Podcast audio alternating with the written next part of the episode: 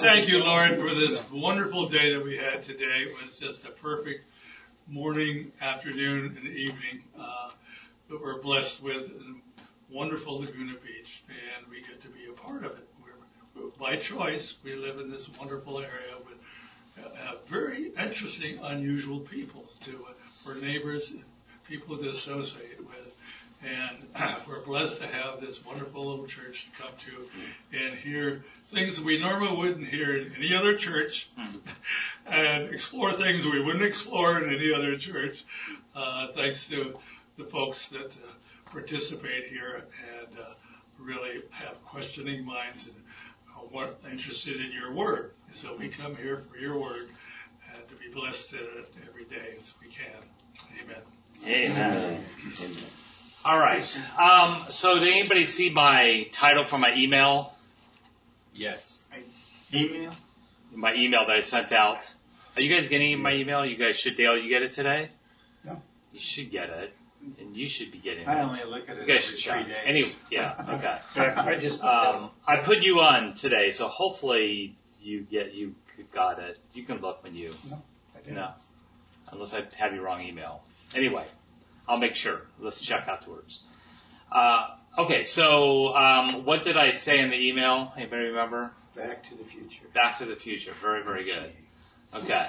Um, so in the last couple weeks, I've sort of been alluding to, um, I guess you could use the metaphor of a Tesla car. Okay, I've never driven a Tesla, so I can't really relate to this.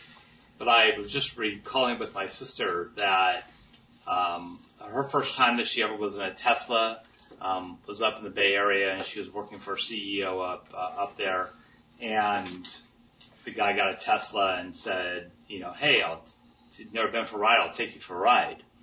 And so they went to the parking lot, and it was just in the parking lot. um, and she said when he put on the gas, I mean, it's like zero to an sixteen. accelerator. There's Yeah. no gas. Oh, no gas. Sorry. yeah, right. Thank you. When he put his met, feet to the, that, what's it called? Accelerator. yeah. Pedal The accelerator. Yeah. Um, it, I don't know if you guys have ever been in one. I, again, I have not, but it's like you just go boom. It's like that G force you know. Um, and she said it just scared the living daylights out of her because I mean, you go to zero to 60 in something like three, six, three seconds. I mean, it's just, you know, really, really takes off fast. Um, so I was using that as sort of a teaser a little bit in the last couple of weeks that we're going to do that in Isaiah.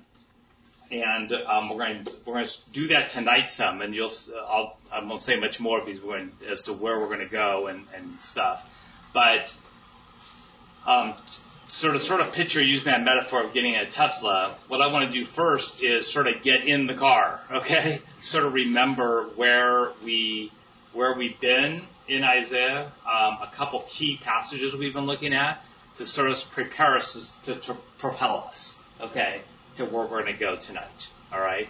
So, what would be the first passage of the thing of the passages that we have just like been reminded of over and over and over again? What would be the first one that you guys would think about that would come to mind? Isaiah 6 9. All right, very good. So why don't we turn there?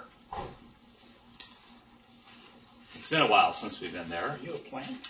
So for those of you who are, yeah, so for those of you who haven't been here um, at the beginning of all this, pretty much every, we are on, what are we on? Uh, Hey Jason. So we're on week 22. So we've been 22 weeks in Isaiah so far. Um, we're only on Isaiah 13. yeah, exactly. That's why we're going to take a Tesla ride today. Um, but uh, we have looked at Isaiah um, chapter six, and particularly verses nine through ten, from the very, very beginning when we opened up and started looking at Isaiah, and we would be reading that. For those of you who weren't here, we would be reading that every time we met.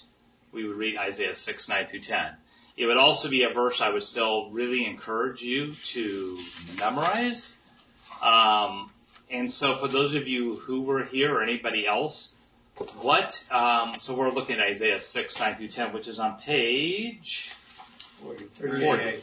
Page 40. Nice biblical number. 40, 40 days. um, never noticed that before. So, let me go ahead and just, let me read from Isaiah, again, Isaiah 6, he gets a vision from the Lord, where he actually is like in the Lord's presence, like he was at the temple, actually encounters um, Yahweh, not face to face, but pretty much face to face, as close as you can get.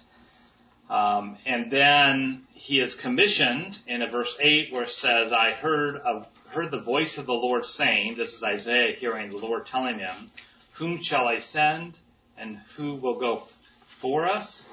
And then Isaiah responds, here I am, send me. And the Lord said, go and say to this people.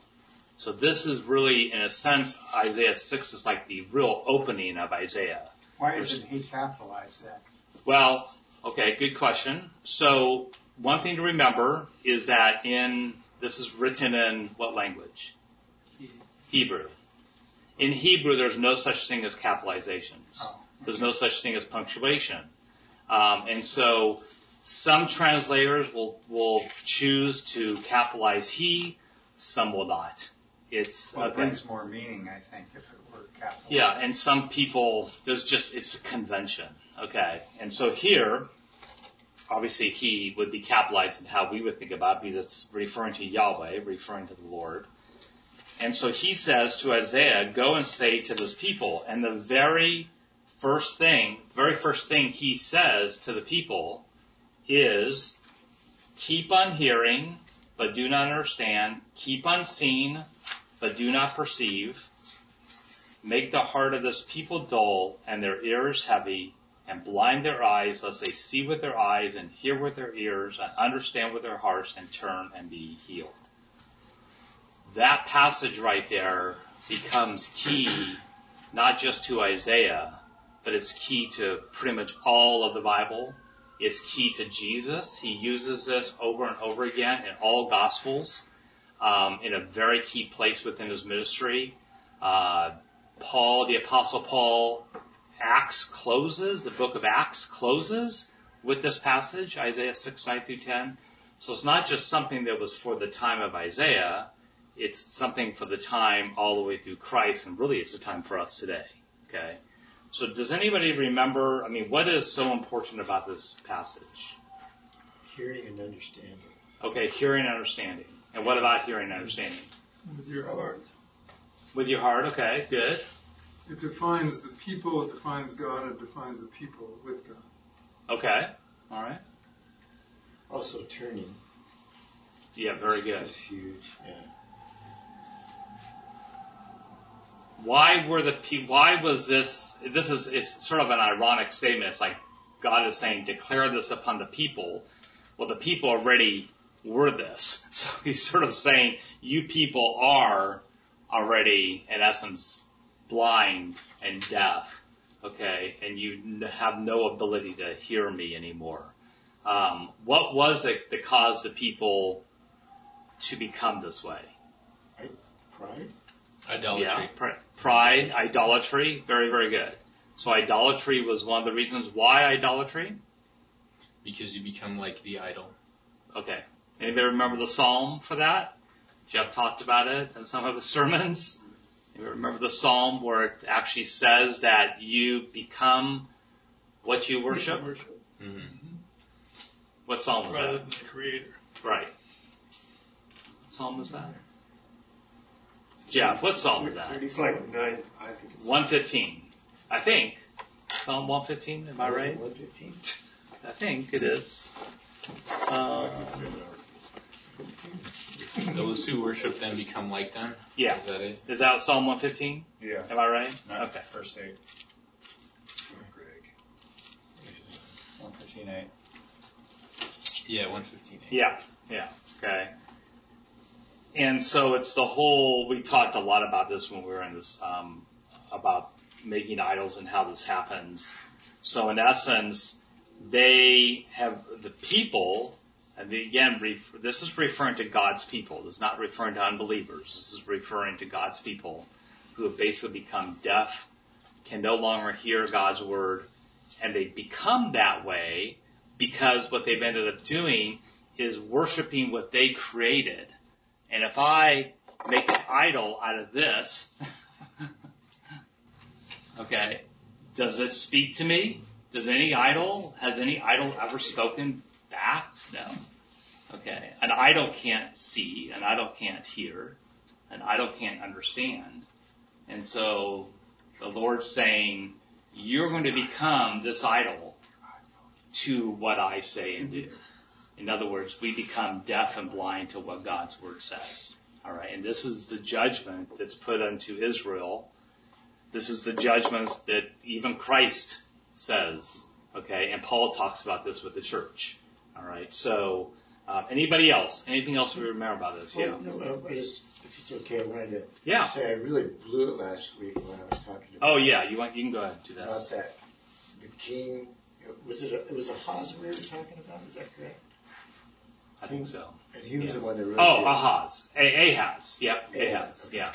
And so, uh, I thought it was him that did that story about, oh, he, he, uh, offered northern Israel, like the warriors, uh, like a hundred talents of silver to come and fight for them to go do this battle.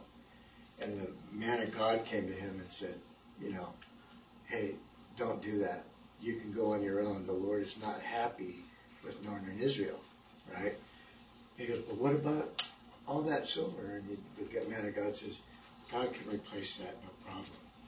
Go and, and conquer. So he goes and he conquers, and he, you know, they take all the booty, they just kill it, right? But then he, he brings back all their gods and their idols. Well, that wasn't Ahaz, it was uh, Uzziah's father. Hmm. Horizon? The one before you. Before, right. Okay. Gotcha. All right. So anyway, so sorry about that. Uh, but my the common theme I've been reading Second Chronicles with my wife, Yeah, that's good. and the common theme is pride. It's it's like Oh, it's arrogance. It's man's arrogance left and right. Right. The whole, the whole deal. boy, it's just like Yeah. you have success. Like even Hezekiah has you know is a great king, and then he lets those guys in. and He's kind of like, look at what I've won. Look at my you know. Yeah. And uh, like even the good ones, except for Jotham, he was the only one where it doesn't say. But then I think Jehoshaphat too. I think Who? Jehoshaphat. I, I think he was right. really good too. Yeah, Yeah, yeah. because he that's Second Chronicles 20 where he he does that whole thing with calling the people to put their Right. faith in the Lord and Yeah, exactly. yeah, yeah. yeah. So it's a few. Um, okay, anybody else? So Isaiah 6, 9 through 10, anything else you remember? Um, They're becoming blind to the ways of God. yeah, okay. Which is really scary when you think about it. Yes, it's is. like, again, he's talking to the people who are actually worshipers, worshipers of Yahweh. And it's sort of like talking about us with Christ and thinking like, can we become so blind that we don't really, we think we hear God? we think we understand Him, but we don't.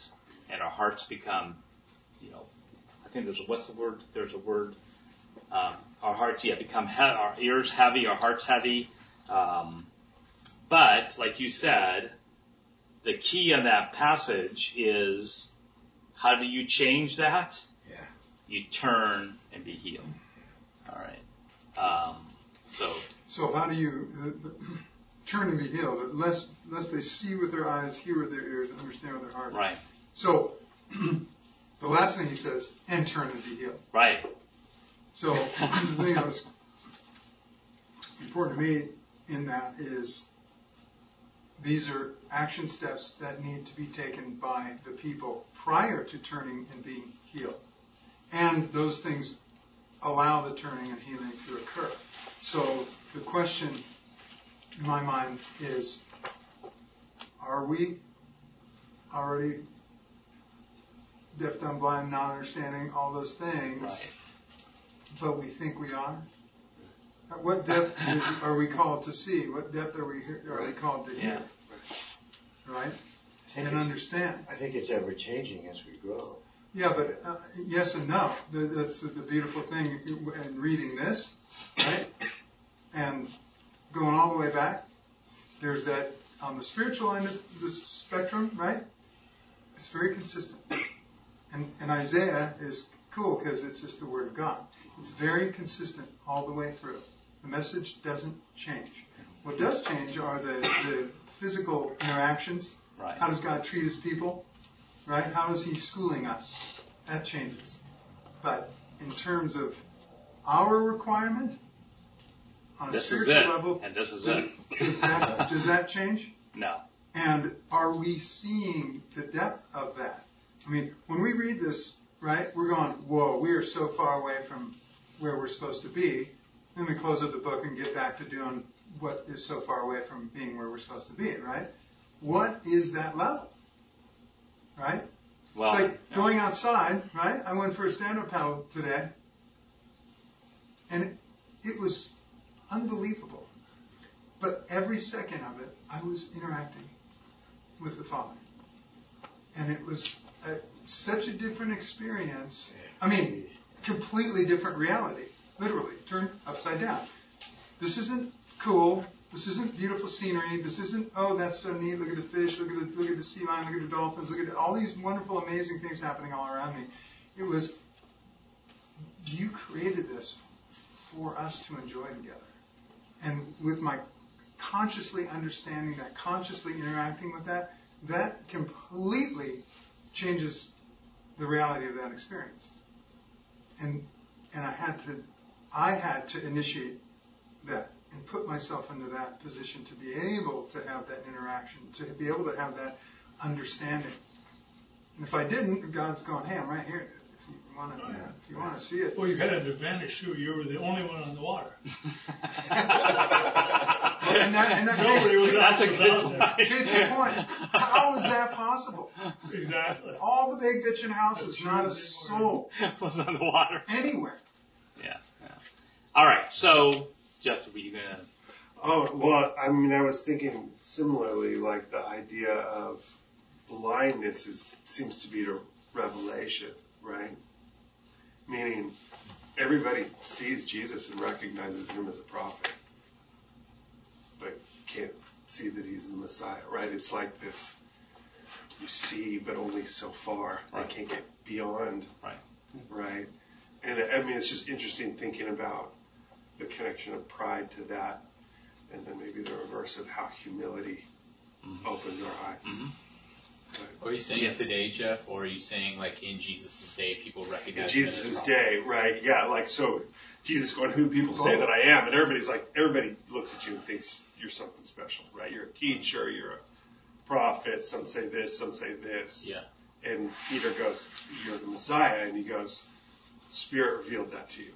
Right. Right? Like you didn't discover Which right there that. gives you some answers to the question: How do you Right. turn and be healed? And you're right. And I'm, that like there's a maybe a humility or a that the pride Right. dulls that. Right. So, I mean, you think again, going back, and you brought this up before, Jason, too. Just going back, what is it that does this? It is consistently that one of placing ourselves in a hum- humble position to the Lord. True humility, which is, I think, expressed in Isaiah 6. Mm-hmm. It's expressed when Isaiah encounters God and the response is, what? I am a man of unclean lips among a people of unclean lips. Woe is me.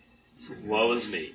Yeah. And so that response is the consistency that we always, we will not see and hear and understand if we're in a sense of pride, a sense of putting ourselves above. And that's why this passage is so key throughout scripture.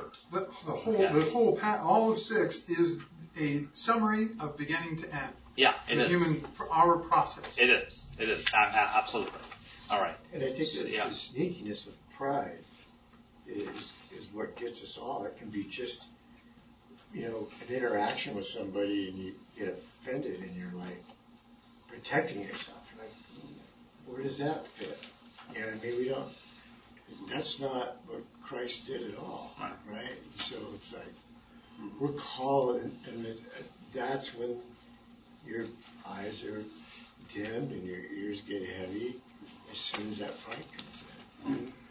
Right? Bruce, you were I was just gonna say, like with David, you know, when he heard the story of, you know, when Nathan the prophet was describing, the sheep. and he, you know, it's wild that he presented in a way where he was, you know, he's the king, here he is, but we knew what was going on behind the scenes. Mm-hmm. He's with Nathan and he's just interacting. He's like, okay, tell me what's going on here. And, and in him, this anger had, had welled up as he heard the story.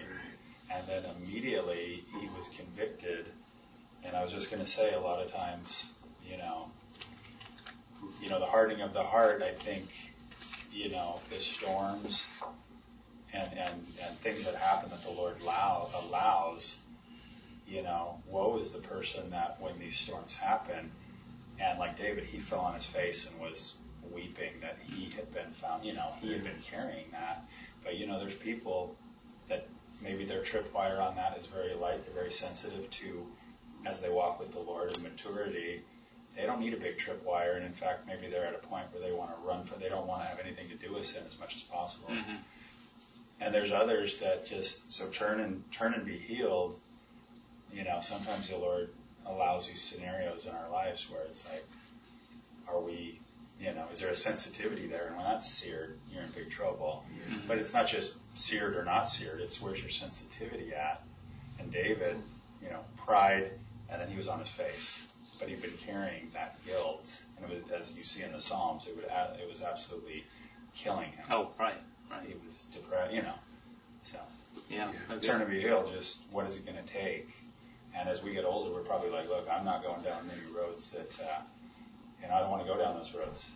We, and, and you say like as we get older, it's it's all about Wisdom. finishing strong. I think that's what the Lord's like Mhm. really Yeah. impressing on me right now. Is like, look at these kings. Like what the end of their lives, pride gets a hold of them. Yeah. it's They can do good the whole time, and then it's just like one little slip up, and there you are. you Yeah. know. We got to Is it guard our hearts no matter what stage of the game we're in, Yeah. you know, because Right. it's just, our human nature is never going to, you know, our flesh and all that. It's, Well, and you see the effect, and we say pride and arrogance, think of ourselves doing this, but you see the effect of that. David being the classic example. So yeah, David repented, but what happened?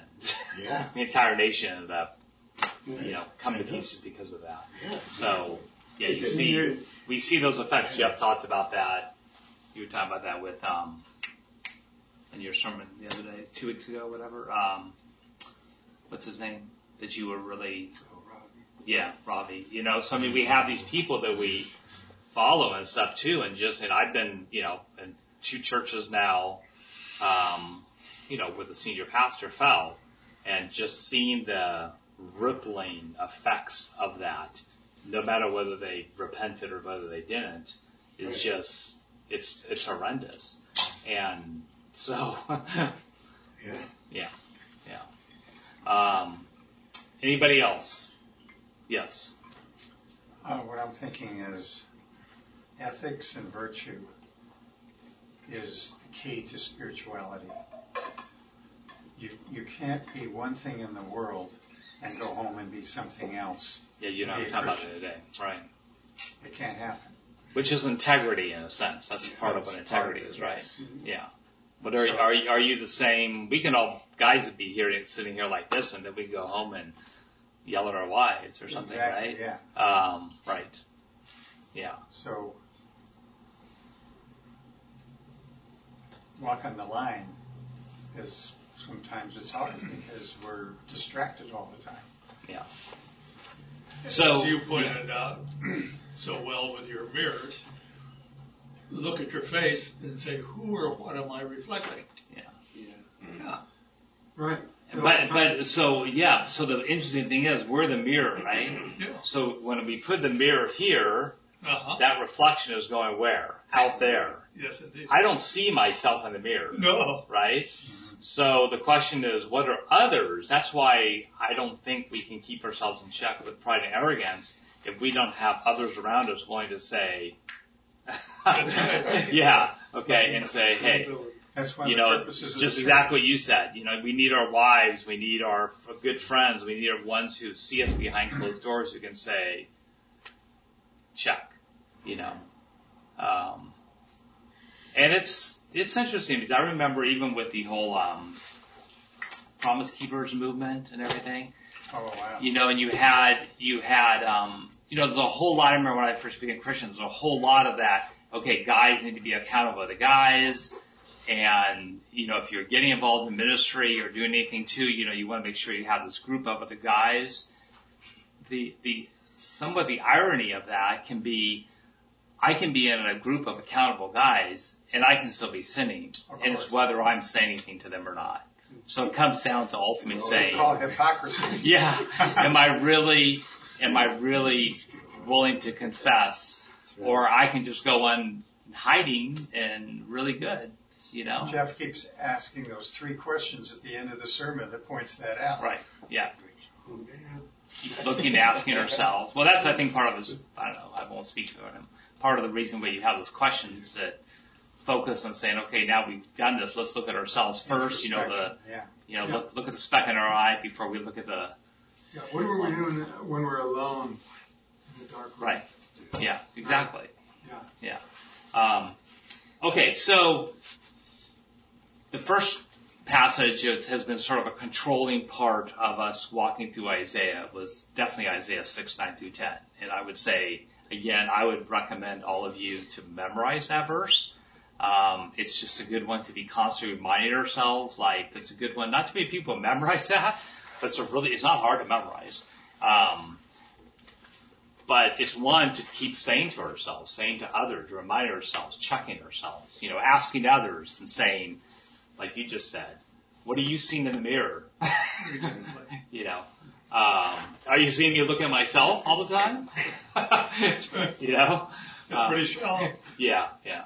pretty superficial. So what is the other passage that we, we looked at quite a bit and we keep sort of coming back to? Um, as far as sort of a controlling passage through the things we're looking at with Isaiah.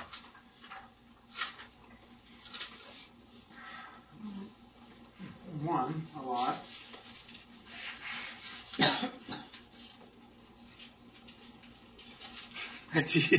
yeah, just Pete?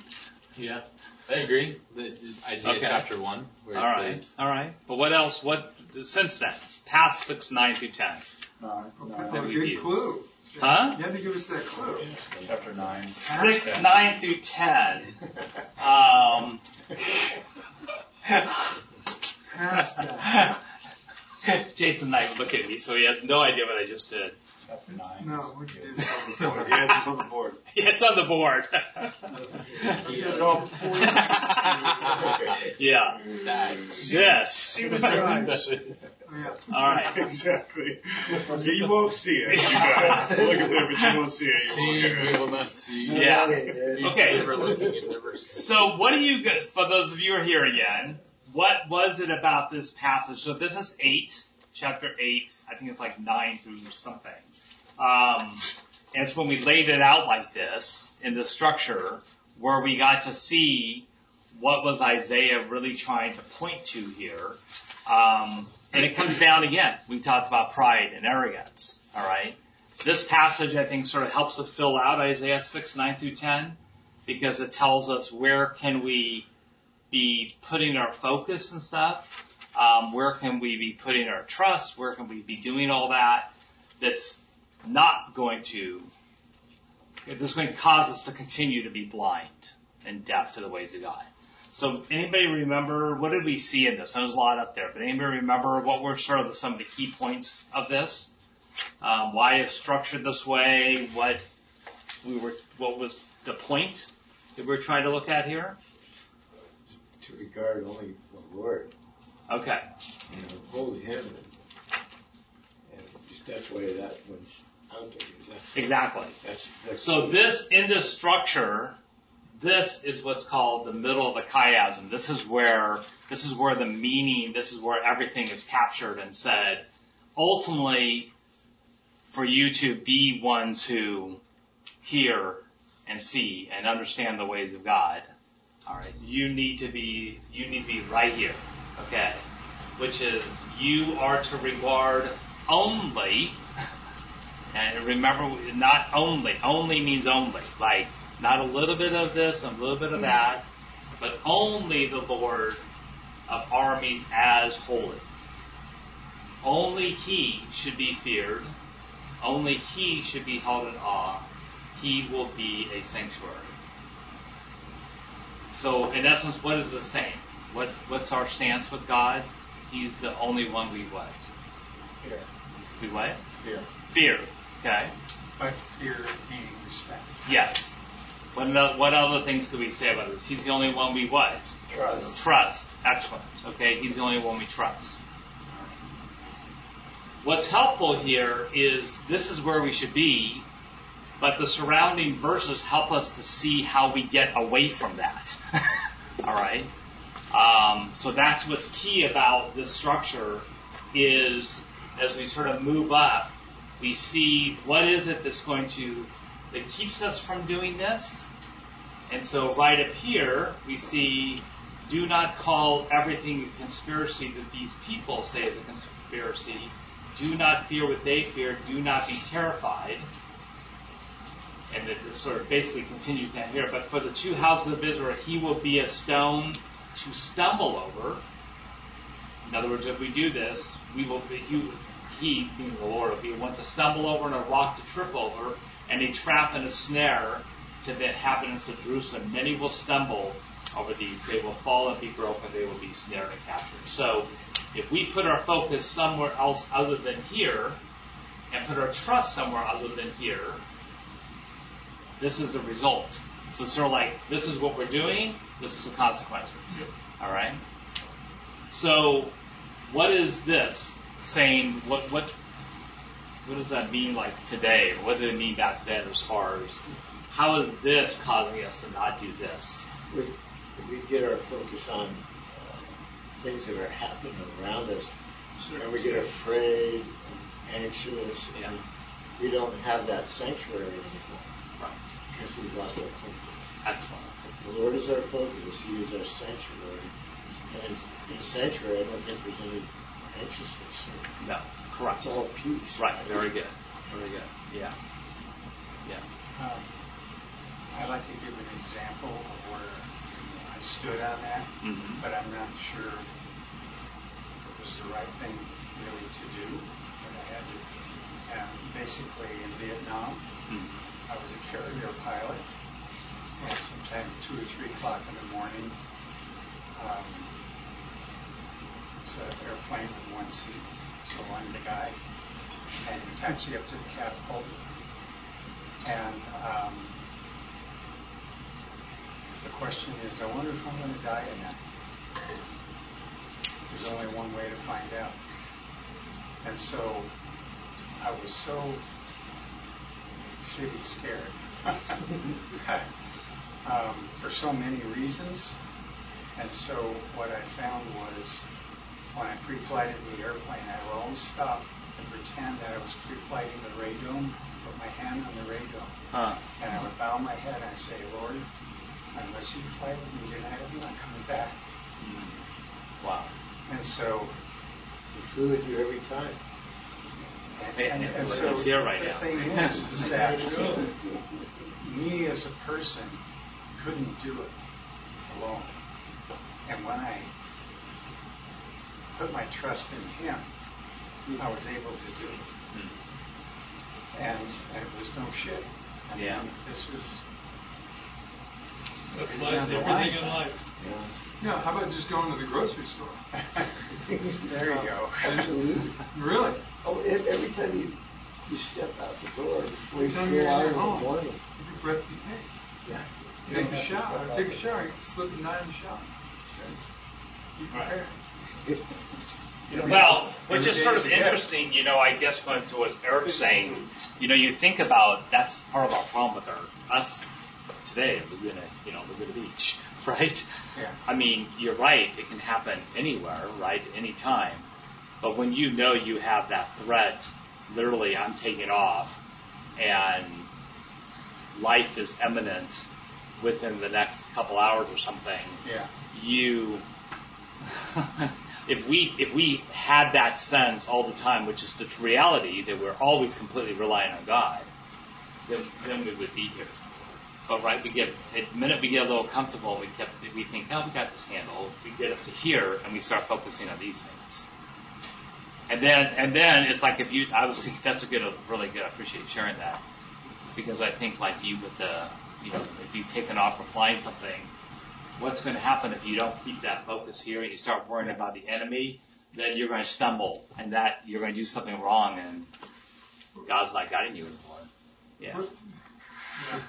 I could go nuts thinking about all the things that could happen to me. But once I put my faith in God, and if I wasn't supposed to be coming back, then that was okay with me too. Mm-hmm. It was a complete, you got us. Yeah. Wow. Yeah. Uh, Jeff. Well, I'm just thinking earlier when we were talking about seed, and um, I think Pete, you were talking about like woe is me, and the David conviction with Samuel and um, or Nathan, I guess. Um, it's interesting because you think like that moment of like conviction is so uncomfortable, but you go, it's almost like the texture of seed when you see, you know, the response is like deep conviction. You almost go like, that's like, that's good. You're on the right track. Right. Right. As opposed to like feeling shame with that. You almost go like the gift of conviction is Mm-hmm. you're being shown something more. And, and probably no surprise the angels keep like have to go, don't be afraid, don't be afraid, you know, because I think as we see beyond, you're like, that's how it feels sometimes. You Yeah.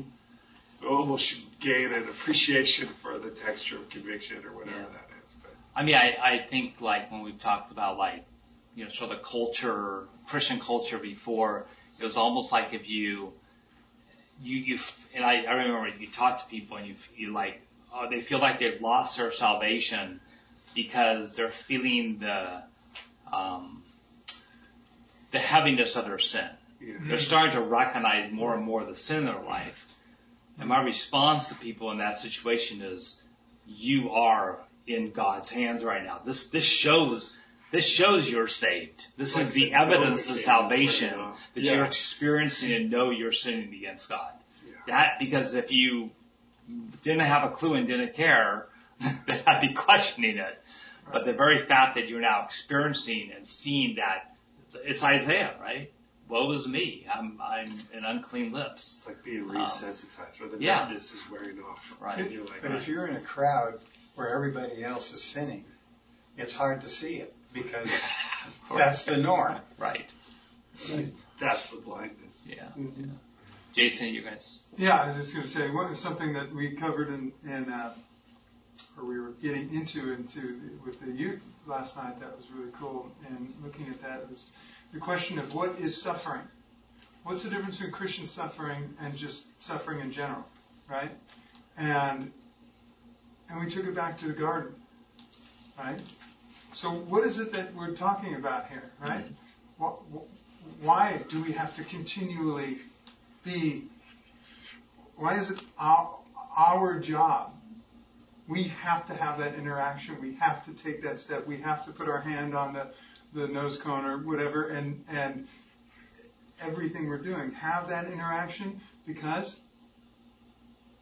we're suffering the fall. We're suffering the flesh and our awareness of it. Right. Right? Whereas before, there was no separation. We were walking around in complete, total communion and awareness. So, yes. Ignorance is bliss. Yeah, but now it's like, all right, now you guys have a job to do. Yeah. And that's our suffering. Yeah. That's And, good. and if you don't, if you are ignorant to what it is that we've been freed into, you don't know you're a slave. You don't know you're dead.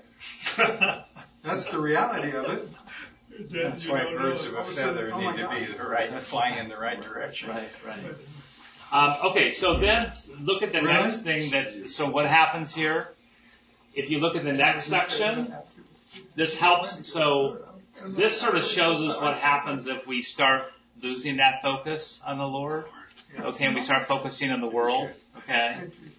This next part of this inclusio, we call it, this next section, shows what Isaiah was doing to help him stay here.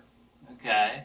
So it gives us another little insight. If we start doing this, we're going to get away from this. Isaiah now says, well, here's what he did to ensure that he stayed in that relationship with the Lord. Okay? And that trust in the Lord. So he says, for this is what the Lord said to me, Isaiah, with great power, and what it's interesting, to keep me from going what? The way of this people. Alright? So Isaiah was again, he recognized, you know, whoa, you know, unclean lips are these people. He recognized it if I, well, who, you just said it, right? If I'm like at a bar with a bunch of people, I'm wherever, with a bunch of other people committing sin at the same time, um, it's, it's going to be hard to not go the way of this people, alright? That's why ethics and virtue uh, is the rudder on the boat. Yeah. So look what happens here. So this goes with this. So what does he do? So so just read this. I, I I'll read it and you ask. So what is it he does to help him keep from the way of this people? It says, bind up the testimony, seal up the instruction among my disciples. I will wait for the Lord who is hiding his face from the house of Jacob. I will hope in him. Here I am with the children of the Lord. See. Here I am with the children the Lord has given me to be signs and wonders in Israel from the Lord of armies who dwells on Mount Zion. So, what is it that, what is it that Isaiah is doing here that's helping him to keep focus and not be in the way of the people? He's essentially being the conscious of the people. Well, he is, okay. And what's he doing here? So what, what is it that he's, what do you see him doing here? He's taking action. Well, what's the action? Well, okay, he is taking action. Very good. What is the action he's taking? Discipling? Well, he has his disciples. What's he doing? What is actually Isaiah, actually, what is Isaiah actually doing here at that time? But he, what's this? It's right here. Testimony. Yeah. He's taking the words that the Lord has given him. He's writing those down, which is part of the reason why we have those words, if not the reason we have the words today. He's taking the words of God. He's sealing them. He's protecting them. He's even giving them to his disciples to ensure that those words of the Lord are not lost. We're going to see how important that is later tonight. Um, There's another huge one there. yeah. Oh, wait, back it. right? The Yeah. Lord's always saying, wait. Yeah. Just wait. Wait on me. Because what do we end up tending to do instead that, that, that doesn't put us here but puts us here? What do we? Get out in front. Yeah. yeah. All right. It's hard to imagine how critical that was at the time. Very little was written down. It was all word of mouth and remembering.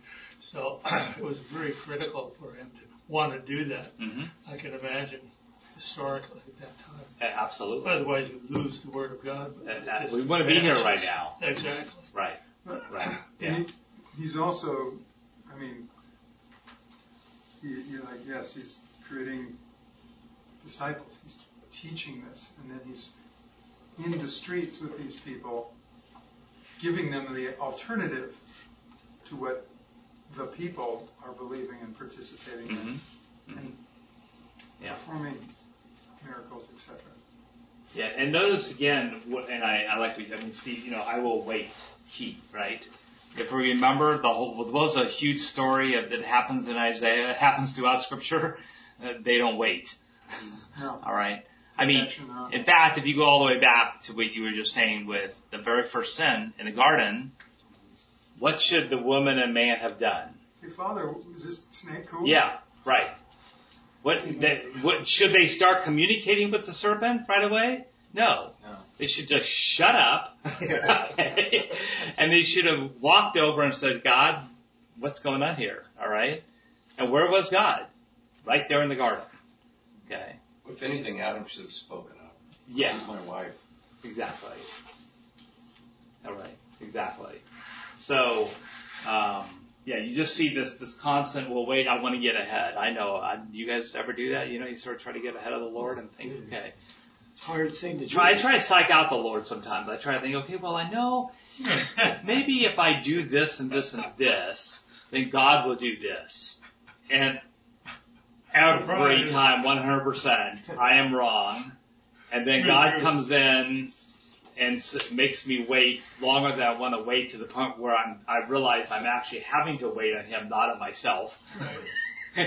What a shame. and then He does something that just completely throws you off and goes, Yeah, uh, blows you away. away. Right. So even in the saved world, it almost seems like the, the pride issue, the, the undulations, like just ebb and flow on the beach. It's like, Oh. this thing is for you, Father. I mean, and the, you know, this, this undulating, Oh my gosh, yeah. it just is always there. How many times? How many times have you se- felt like t- total like exhilaration and, and Yeah. enlightenment all of a sudden one second, and then as soon as you settle down from that, as soon as soon as that flows out, all of a sudden the next thing you want to do is something totally wrong.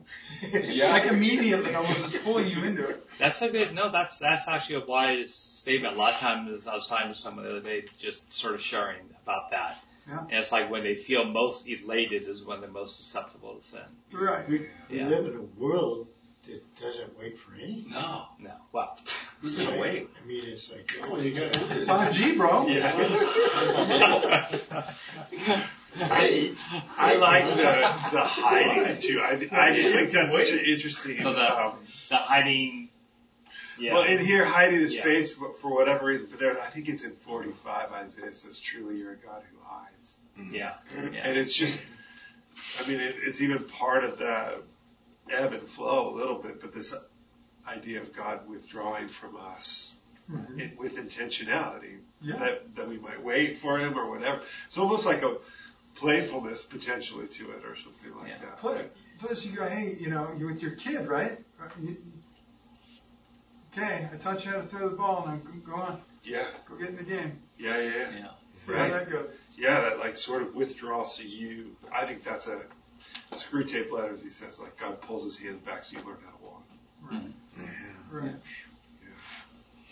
Yet- Yet if we, if, if you step in and say, hey, Father, you there? Yeah. You with me right now? Yes. Yeah. Yeah. yeah. Well, even making plans for other people is a sin of arrogance because you think you got it and you're not waiting on God to work. So, Yeah. So which goes right to the next one, right?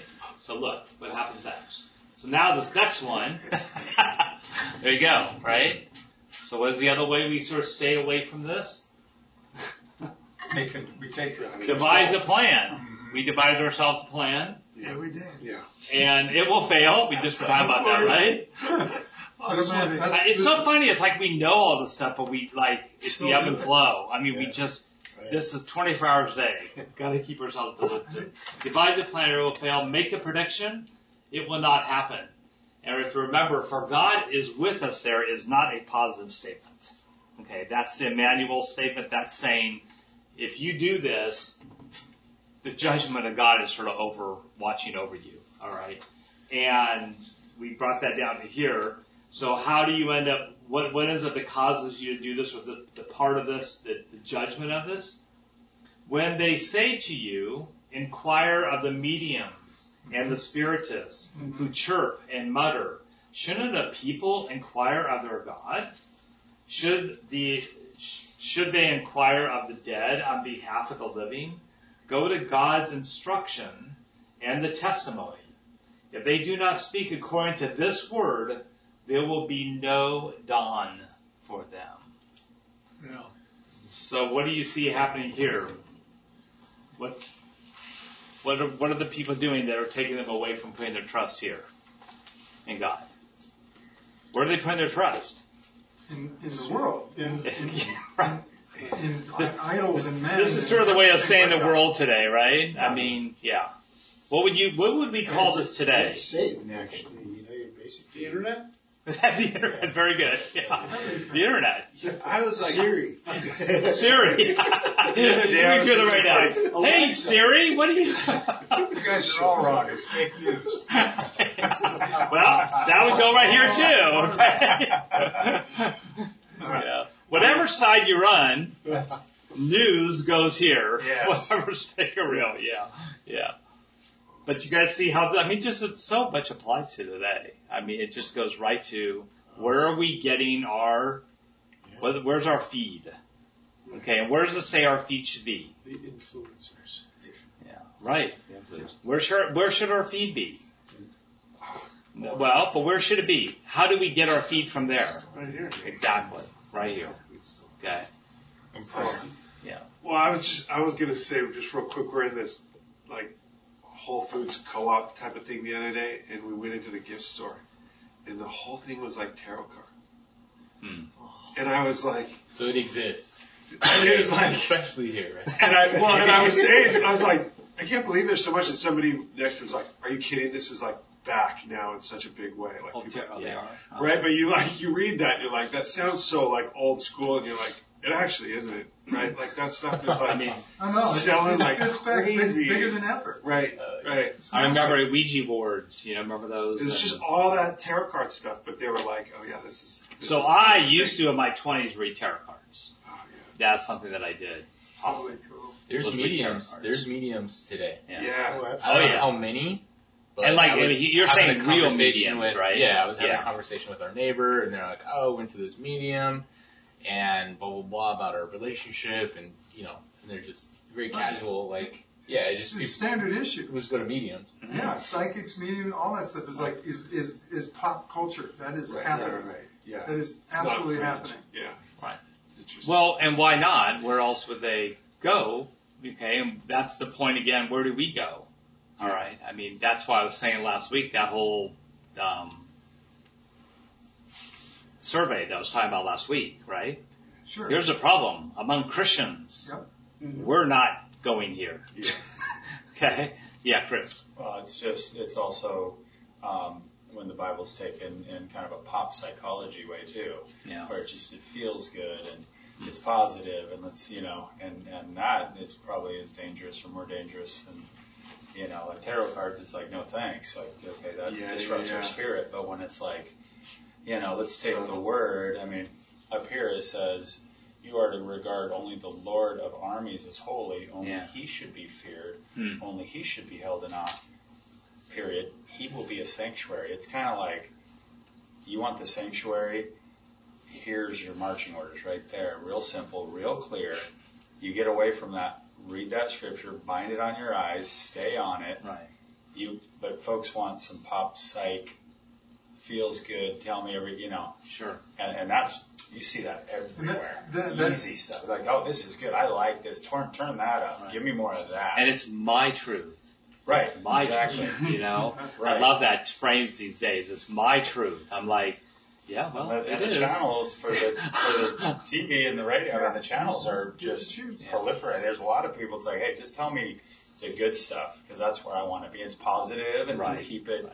Right. easy and and and it's like there's you're missing out on the truth here. Yeah. You know.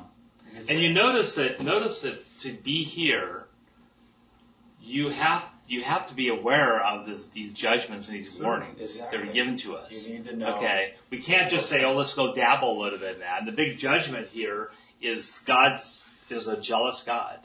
He wants Yeah. complete 100%, not Boom. 99.9999%, Bingo. 100% Bingo. trust. That's it. So Well- talk about a stumbling block. Yeah. That was the it's, key. it's, it's a huge What are you afraid block. of? What are we afraid of? Yeah. Because if you're only afraid of him, you're going to live a life that's his open book. Some So people don't free. understand what the word fear means. Well, And the word fear here Christian's means, well, it means reverence, awe. Right. Again, I think the definition of fear probably goes back to Isaiah 6 again. Is what is the response of, of um, Isaiah with the Lord? That's fear. That, that's the good- godly fear. He recognizes He's God is God. Right. This is who God is, and I know I can't mess around for a second because if I do, It's like, out like, right, who controls every breath? right. That's right. Right. I mean, it's not just reverence. It's reality. like it's ah, like Yeah. bone trembling fear. When you see everybody just in the presence of angels, what if they're all undone mm-hmm. and on their face, and they're like, oh hey, you know, So what, up. what I, the Jews probably understood that our culture totally, totally does not, is that what you just said in terms of when you're put before the Lord of hosts, that is apex fear. That is- Uh-huh. that is the, the fear Well, of which all And other notice how this are judged, translates. right? This is, and actually it stresses again, Lord of armies, Yes. which is a, almost a military term saying, I am your, I, we talked about it one day in my sermon, you came up and asked, I think talked to me afterwards, which is, you know, which is your commanding officer. if you're, I didn't go this far and he came up and reminded me after my sermon, it's like, I mean, the reality is, is if you disobey your commanding officer, That's conduct prejudicial to the good order and discipline of the service. Yeah. Okay. In other words, there's not going to be any kind of, oh, it's okay. Oh, you just didn't disobey just a little Unless bit. you're the uh, chairman of the Joint Chiefs of Staff. okay. yeah. There are exceptions. yeah. So it's that type of, it's that type of, this is the awe the, the who it is. It's In really other words, there's no discussion on this point. Right. Right. Right. So can, Yeah. can I, can I, the word jealous God, Mhm. can we strike that? I've never, I've always thought that was just a really. No, you can't strike that because it's in the Bible. I- I He is a jealous God. Coming from, Yeah, but, Yeah. yeah, but do, do, you he- under, do you understand like jealous of what? It's just like the word you're, fear. You're married. It's so funny Yeah. you said that. Are you Yeah. jealous? Because I was Would you thinking be about jealous of your wife if she Yes, messed it up? exactly. I just kill everyone. like God. There you go. you just, so you just Yeah, but- admitted. And that's right. I, You I've take only the through that once and then not again. It's all over. Right. And then yeah, the nukes are. So that jealous is a very good word. It's like the word fear. Hmm. It's who we're talking about we fear and who we're talking about who's jealous. Because if we don't fully get that God is jealous, that's why he wants 100%. Right. It's not. Okay. It's, it's it, That- a lot of that- times I yeah. think jealousy in our culture is an insecurity. Right. is. You have an insecurity. Yeah. so Yeah, you- right. Jealousy deadly on, sin. on, on a, a uncalled for jealousy out of insecurity, but it's not. It's not an uncalled for jealousy out of insecurity with God. It's like, you know, He is passionate to protect Yes, what He loves. Yeah. that's right. Right. Right. Exactly. right. And that, that, that's more. Yeah. That- That's what you're asking. That's Yeah. what I'm wanting. Yeah. yeah, yeah. He, he, he, he does all this. We not, our whole this whole book is written so that we don't fail. Yeah. yeah. He writes it because he loves us and he wants us to prosper. See, And if you regard him and fear him, you're going to prosper. Yeah. There's no getting around it. You know. And grace is, I mean, we, we're going hardcore old OT right now, and I love that, and we need this, but I mean, Yeah. grace, I mean, let's remember, Yeah. His grace Well- is sufficient for today. Well, and, and you know, just to, we, we've seen this, we've been going through Isaiah, and we're going to see this a whole lot more going forward. But sometimes people think, oh, well, where's God's grace when the, in the Old Testament is all over. All over. I mean, the very fact that the, the very fact that's what we talk about the remnant you get in Isaiah, that's why every few chapters you get, you get like we did with chapter 11 and chapter 9 and chapter 2 and chapter 4. It's like, on one hand, it's like, there's no more dawn. You're, you're not going to wake up again. That's All the- and then all of a sudden, if you look at chapter nine, verse one, which I think if I'm right, I don't remember if I, you look at nine one, which follows this, it says, "But there will be no gloom for her who was in anguish, and it brings all of a sudden for unto us a child is born.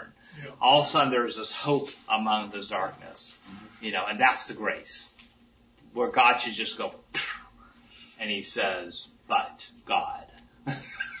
but God, you know? Yeah. That's serious business. He Yeah. wants us 100%, and he's so gracious that he'll inch us forward. And that's the beautiful, it's a walk. And he loves us too much to let us stagnate or go backwards. And he's going to be, you know, he's going to show us that. But he, he wants us to move forward. He does. want And what, what father doesn't chasten his son that he loves? Exactly. Hebrews oh, He's a 12, I think that is. merciful. 12, 13. Yeah, yeah. Yeah. a merciful, caring, loving father. But, you know, we wouldn't let our kids, you know, do what something's going to hurt him. Right. In Hebrews 12, if you're not being disciplined, then he's not really your father. Yeah, legitimate son. Yeah, Yeah. I mean, that discipline shows that you have a father who absolutely loves right. you. that's right. Yeah. Everything else around it, all that stuff, that's just straight up Satan leading us astray. It's sin and Satan. I mean, Yes. I mean, it's the corruption of the world, right? That Right. happened in the garden. All right. It's, Yeah. it's the, the three sin, Satan, and death. All right. Evil, you know, evil. Yeah. And so that's why Christ came to ultimately abolish those. Yeah. So All one, right. one, one, one Yes. thing that I'm struggling Mhm. with is Only one. That's good to them. well, okay. It seems like there's a consensus that that this applies to us or it applies to anyone. Uh huh.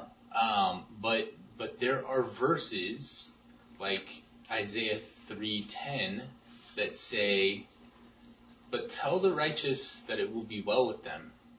Right, Mm-hmm. and it's like out of nowhere. But Uh-huh. who are the righteous? And then it, it it's it's talking about Israel going astray Right. because before it talks about in the past they had done these righteous things. There was justice among them. You know, there there was these things, but now it's no longer. Now they're oppressing the widows and the and the orphans and the poor, and every man is out to do his own thing, and they've forsaken the Lord, and they're Right. following after idols, Uh huh. and all of these things. And and then you've got Isaiah six, which we talked about, seeing, you know, seeing but never perceiving, hearing but never understanding. And then the Lord also references that when the disciples ask him, "Why are you teaching the people in parables?" And then and then he says, "Because it's given to you to know the secrets of the kingdom, Right. but, but not to them." Right. And then he quotes it. Right. So, is there is there a righteous and a separate group, or is it all lumped together? Yes, Dale. Um, if you look up at the top, it says devise a plan and it will fail. Mm-hmm. Um, and then you look down below and it says bind up the testimony and seal it. Mm-hmm. Um,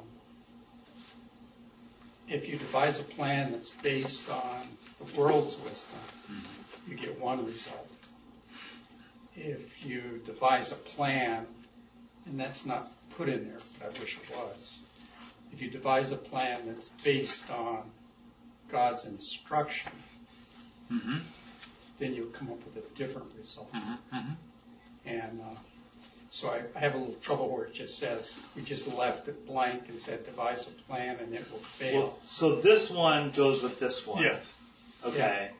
So this, so these, these are parallel. Okay? Yeah, I know, but yeah. still, you've got to back up and make sure that you keep carrying that one.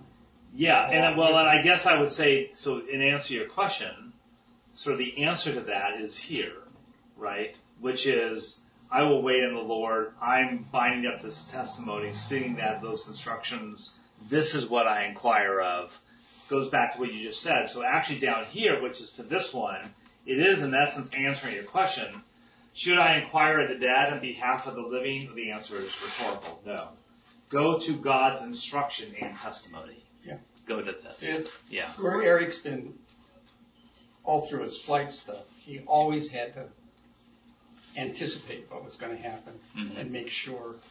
Me and lifeguarding, probably the best thing that ever happened to me was I had a boss that would walk down and sit in my tower. And the first time he did it, sort of freaked me out because he came and he said, let's play what if. And I said, what do you mean? And he says, well, what if, just think of something. What if a guy stepped up out of the surf and had a spear stuck through him? What would you do? Hmm. Hmm. What would you do if a plane fell in the water? Mhm. What would you do if you looked up and there's a parachute and a guy's coming out of the sky and there's no plane. Uh huh. You know, he says, adrenaline is good for jumping and leaping and running. He says it's not very good for thinking. Yeah. So this stuff of binding up your testimony and locking all that in Mm-hmm. has to be part of devising a plan for our life Mm-hmm. so that when things go bad, Right. you don't have to think about what you're going to do. You've got this whole plan that you've already decided on. Right. that even in the midst of absolute chaos, you still have a path to follow. Yeah. Yeah. Based on God's word. Yeah. What? So Yeah, Jeff. Yeah. Well, I I was thinking, I, I feel like a lot of times, especially when it's speaking prophetically, it tends to speak in really broad strokes. So, like, I, I think of like the Jeremiah 29 11, where it says, I know the plans I have for you, declares the Lord, right? Prosper and not to harm you, right? But the verse right before that goes, don't worry, like in 70 years, there's good things coming, right? You realize all the people that are hearing this are going to die in exile. Like the good news is coming for Israel, but not for them, right? And so I think, and I, what's interesting about that verse is how we tend to individualize it. When we quote that, it's about us, when really it's mm. about God going, oh, trust me, my will will be done. Take comfort in this, right? So I guess I think some of that, like Pete, as you're saying, wait, who is this for? You go, in the midst of this, they may like totally be deaf and blind, and yet you may have the righteous still in the midst of that existing. The remnant, right? Maybe. Yeah. Well, and I think Yeah, I mean okay, we have so- yeah. I mean, it's this. This is wisdom, right? Correct. This That is this right- is that is wisdom. right. So That is we're right. so we are Godly studying wisdom. ri- wisdom. Yeah. Um, and it, it, it may is is it a way to to check yourself to like check yourself, examine yourself to see if you're in the faith, right? The Bible exhorts us to do that. Um, and it's it, there's there's good applicable wisdom in our lives as well. Just generally speaking, good reminders, right? I guess I'm just I'm just struggling with you know Are, just, are you struggling with trying to figure out who is like when we're talking about like the righteous or those things are mentioned? I mean, you do have yeah. I mean, I'm I'm I'm trying to figure out if there really are two groups or not. Well, You know? yeah, that's part of what I was. So it goes to the what we were talking about, and this is it's probably a little bit of a debate. Okay, I would Yeah. say, but are there two groups? Um, what I think you see here, and I would actually go back to what Jesus says when I on the narrow road, Uh, part two, that there's as opposed to two groups, it's to me I get the impression much more that there is that there is a group within a group. That the remnant is so first of all we're not dealing with talking about the saved versus the unsaved if we talk about broad structure. in we're this- talking in this, about- in this context, it's more like the righteous versus the unrighteous, or the or the wicked. Right, but right. right, but a lot of times who he's talking to when he's addressing that are the people who proclaim Yahweh as Lord. Yeah. So it's right, the same then, thing. But, but it's yeah. the same people that would go and seek a medium, right? Yeah, Like yes. they would absolutely go and seek mediums and, and offer sacrifices to other gods. And then so could we from the outside judge the fruit of that and say these are not righteous people because of the fruit of their lives? Uh-huh. Because righteous people would only serve Yahweh. And there was a group of people that were righteous that only served Yahweh, but they were a smaller group, like Yeah, the about narrow path. And It's yeah, six, six, And, and, if, and if those people are devising a plan, that's not necessarily a bad thing, right? So like, I mean, I think that's what could be misleading about this is you would go, clearly from the scripture, we're not to devise plans. And you would go, oh yeah, we are. Like to Dale's point, we're Yeah. to use our minds. We're to strategize and think through, but you're like, yeah, but we oh, these but- people but, are trying to Yeah. but we would include the Lord in our plan, Right. right? And we Right. say, Lord willing, we're going to do X, Y, Right. and Z. As opposed to here, no, who Versus they're like including in their we, plan. out of our own wi- you- Right. we out of our, our own intelligence are going to get ourselves out of this problem. Right. Right. Which is where Israel's going. Yeah. Yeah. I mean, or, or our other gods, our false gods, will get us out of the problem. Or Why our do false they always allies. do that? They're cocky. well, What's weird? it's the same reason why. Well, you got so everything we going, always do. and then you, Blow it. and then you just move in a different Yeah. direction, and you go, fine. I think what's int- you know when you take a look, why do we have basically almost the entire Bible? Okay, it is because it is constantly trying to warn God's people to be to do this. There's this constant you have be, you're constantly having to remind. And even though we're in Christ and a lot, and there are things that are different because we're in Christ now, Christ has died on the cross. Why do we have the New Testament? Why do we have all of Paul's letters? Those letters are there because of crises that are causing Paul to write warnings to the church to say, stop this and do this. Okay? So, so there's always this call that we have to do individually, I think, and as a, as us men, us as a little church by the sea, us as the big church, where we constantly have to be asking ourselves, are we doing this or are we falling into something else? And scripture is, as it goes back to what Dale said, I mean, I, that survey that I talked about last week, when you're saying that, you know, 70% of people who profess to be evangelical Christians, okay, don't understand even a biblical worldview, you got a problem. You're saying that people are not in here learning that wisdom of God. They're not looking at this stuff.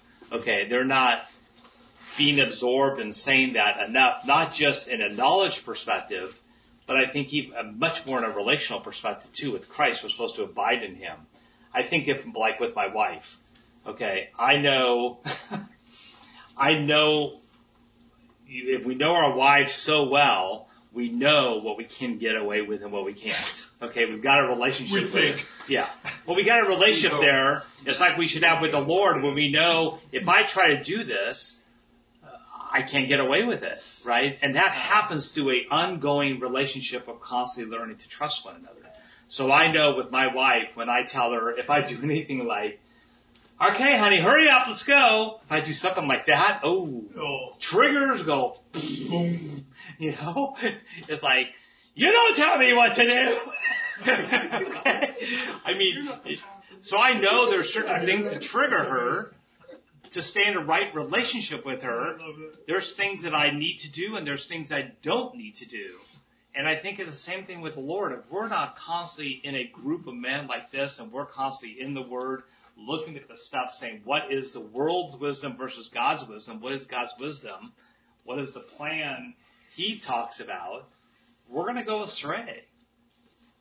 Um, that's why He bound up this testimony, so we don't go astray.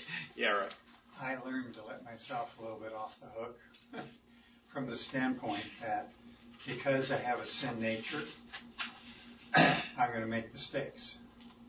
And so the way I, there is no perfect walk with God. There are times where I'm really, really close because I really need Him. And there are other times where I'm doing pretty good and I don't need Him so much. Okay? And so the way I look at it is, is that my life is a constant correction back to an optimum. Mm-hmm. Because the world's going to try and bump me off the path. Mm-hmm. And so my job is using this to be able to recognize that I'm a couple degrees off course here. Yeah. And I need to make a course correction back. Exactly. And, and that's the purpose of what we're talking about, is to be able to recognize when we're getting off the path. Right. And, and when we, the better our knowledge, the better we're able to do that. But I don't believe there is a hundred percent perfect walk because we ebb and flow all the time. And depending on what's happening at the time in our lives, uh, if we're in crisis, it's real easy to have a deep relationship with Christ. Yeah. Yeah, but when everything is going terrific and hunky dory and everything, you Look know, um, our right. conversations get few and far in between, you know, and it's just human nature. And so a lot of times when things are going really good, uh, I say to myself, you know what, it's time to correct back to the optimum and, and uh, take myself off the throne and put him back up there where he belongs. And you can only do that through humility. Well, and that's part of you do through ability, but that's also again why we've been given the Spirit. That's what's a little different in the Old Testament. In Galatians, because we know, Paul, because we know, because we know, Well, because we know. well, in Does- Galatians, does God declare us righteous anyways? Like, He- are we righteous? Of course, He we're declares- right. perfect. Forgiven. We're Right. sinners. which is different than we we are in Christ. righteous? Like Right. like Isaiah. Fortunately, there's grace. Right. Yeah. But but yeah. So are we righteous? and We, for, we, we are righteous. We have the righteousness of Christ. In Christ. in Christ. Yeah. Right. Okay. Very good. And, And only Isaiah was it was in the temple. He was undone, and the coal Yeah. touched his lips, and he was declared righteous. Right. Right. So That's and again that you're talking talking about the Old Testament Yeah. times, which is pre-configuring what's going to happen Right, with right, Christ on the cross. yeah, So there's a time frame there, but you still have the same things going on. God's character, he's he's repenting and he's declaring Isaiah righteous in that. I can Yeah. let me throw out a metaphor that will kind of maybe clarify. In an airplane, if you're one degree off course you can end up It's- in a and- totally different and country. 60 miles, you're one mile displaced from where you want to be. Yeah. Okay? But when you're flying the airplane and you're looking at one degree off, that's pretty close. Yeah. You know? Uh, But the thing is, at 500 knots, Uh, when you're when you get there, it doesn't take very long. And then the question is, how did I get here? Yeah. It was such a small thing, and it, and it really wasn't that important, but I allowed it, and now I'm over here. That's why it's a constant correction back to an opposite. Well, and that's why, again, I mean, that's a great metaphor. Very, Yeah, very good good metaphor of the. Christian life. Excellent. Because again, you go back to Paul in Galatians, what does he say about the Spirit?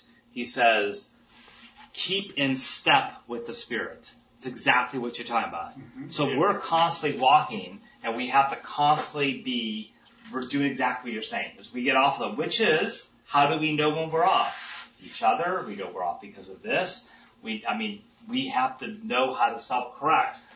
In other words, there's one line here. Look at all these other lines, right? Mm-hmm. If I'm going to stay in this line, stay straight. Okay. Well, there's It- even a pro- provision in the Bible in the church body. Somebody's going off the deep end. right. What do you a do? responsibility for the body to go and say, "Hey, do you, Absolutely. you know, look what you're these decisions Absolutely. you're making, you know." And That's right. if he doesn't listen to one, then you gang up on him, you know, and and try and help. Yeah, and I think Pete, you were talking about. I don't know if you were talking about fruit, but again, that's where in Galatians. Yeah, What's the- the fruit of the spirit The, the works of the flesh or the fruit versus of the, the fruit of the spirit. spirit? Yeah. That's how I can sort of tell. Am I on this path? Am I living by the? Am I producing the fruit of the spirit by staying on this path, or the So, flesh? The, the, Yeah. that, that, Is that what's going on here in Isaiah though? I I think absolutely. You think so? I think in part, absolutely, yes. In fact, I would just say yes. yes. I think it's I think it's been going on since Genesis three. Well, I think, like Eric says, it's like that. I did, you know, yeah. Is Isaiah Every like a time- sheep herder? He's kind of trying to Yeah, get of course. people to go. That's what you see throughout. That's what we have. The whole Bible is all about us trying to like how we're going to get back on course, oh, and then we find out we can't do it, and we find out that God has to die for us to even have a chance of getting back on the course. And then we find out, like you just said, then we find out Jesus dies on the cross. Well, we actually are on the course, but we can still go off the course. We're righteous, Yeah. but we have to stay righteous. Be holy as I am holy. I am holy, but I have to keep being holy. I have to keep. The very thing, the very thing that Eric talks about, we, same thing happened to Israel. They were doing well. They were prospering. Right. And the eyes, the eyes grow dim and the ears grow heavy and off you go. And just like you said, when things are going well for us, we're not talking to him, not looking. Yeah, and so you just going back to what we just said about this has been throughout all Scripture? Uh, I, just like what you're saying there, what what look at the judgments that we've been reading in Isaiah of what are they doing? you go and look at the fruit of the spirit, you find out they're not, that's what they're not doing. They're, it's flesh. They're all about arrogance. They're all about more money. They're all about pride. They're all about taking more control, more power. Things that ultimately harm people created in the image of God. They're not, they're no longer going after the weak and the poor. Okay. They're taking advantage of them and oppressing them. I mean, so you really see this throughout scripture. So what, just so what you're constant- saying is, and what's clear here, we as disciples have to flip flop our definitions of what is when I'm doing well, Uh-oh. right? Yeah. What, well, no. What, what does that mean? Right? Like you say, it's all if it's of the flesh. So, are we living in the kingdom or in the world? And how do I define doing well? Right? You'll know it by your fruit. Well, you'll know by your fruit. you'll That- know. that's- uh, that's a huge am way, I, right. Am I walking with God? And if Right. I'm not, then I'm not doing well, regardless of if I'm making a lot of money or not making a lot of money. Yeah. Now I would say yeah. here's where here's where we as we can as Christians get off kilter. I think this is what we can do. We can become moralistic, and we can sit there and say it's you know we're all going to be just trying to do right all the time, and it's all about us trying to do that, and we forget this is all ultimately this is everything. Why does he say he will be our sanctuary? It's all about God wanting to be with us in a relationship. Mm-hmm.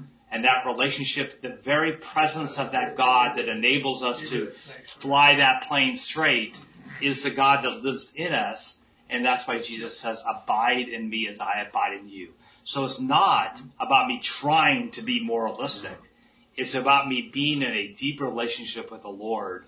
And in that relationship, that relationship through the power of the Spirit is what produces the fruit of the Spirit. If I try to make it happen, mm-hmm. then I'm Yeah. then I'm just like, you know, some other philosopher, some other moral whatever throughout history. It's not going to work. It never will work. We will always fail. Well, the best part is he Yeah. always provides a way back through forgiveness.